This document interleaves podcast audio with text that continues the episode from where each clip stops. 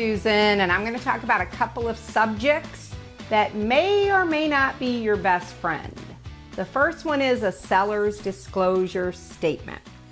Um, it's probably the hardest thing that I ask clients to fill out, and only because it's a lot of questions. It really tests your memory. It's six pages, and a good seller's disclosure could be 20 pages long. So even though I say we're paperless and we do everything electronically, we still touch a lot of paper during the transaction. In fact, your buyers, this is one of the forms that they should really be concentrating on. So let's talk a little bit about what do you keep, what don't you keep when you are a homeowner. Of course, your closing documents are something that you want to keep forever, in my opinion.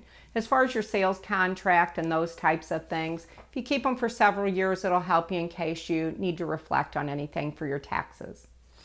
Seller's disclosure statement, you should start that day one of moving into a new home or even in your current house. Let's get your paperwork organized. Um, it can be piles of paperwork that can go online where you can keep everything electronically. But think about some of the major things that you do when you put your roof on, when you put new flooring in, even things like custom paint, wallpaper, light fixtures. It's good to keep that for the dates, but also if some of these things have warranties, it's an easy way to go back and get everything lined up. Um, when you're thinking about selling your house, if you have a nice organized file for the dates, it's much easier to fill out the seller's disclosure and you can give names of the companies that you've worked with.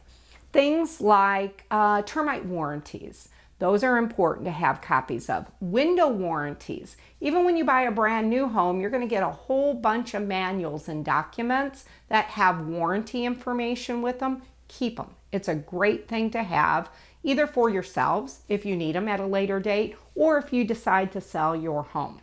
So now what happens if you don't have all of these documents? How do you go back? Again, we want to try to be as complete when filling out a seller's disclosure as possible, but we also want to be as complete for you in case you have items that uh, might have recalls on them.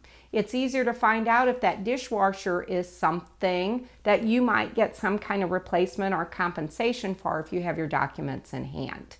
There are so many questions when buying and selling a house, but there's also many, many things that you can do to enhance your ownership by being organized through the process. Now, for you guys who are American Dream fans of ours, uh, we wanted to do a little bit of an announcement for season two. We are really broadening up the scope of how we touch people nationally through the American Dream show. So, Apple TV, uh, Roku and Amazon Prime will be streaming these topics that we go over for you monthly about home ownership and things that can really, really enhance your current days in your house, but again, make it easy if you're thinking about buying or selling. You can always contact me direct at susanbrewer.com or my direct phone number. And I really want you guys to use this I want you to give us some ideas of topics that are really important to you that maybe we haven't covered uh, already. So make sure you're thinking about questions. Should I do this? Does this give me any value? Those might be great topics that we can talk about on our future week hints for homeownership. Thank you. Have a great day and remember, real estate is something that we can help you enhance daily. Thanks.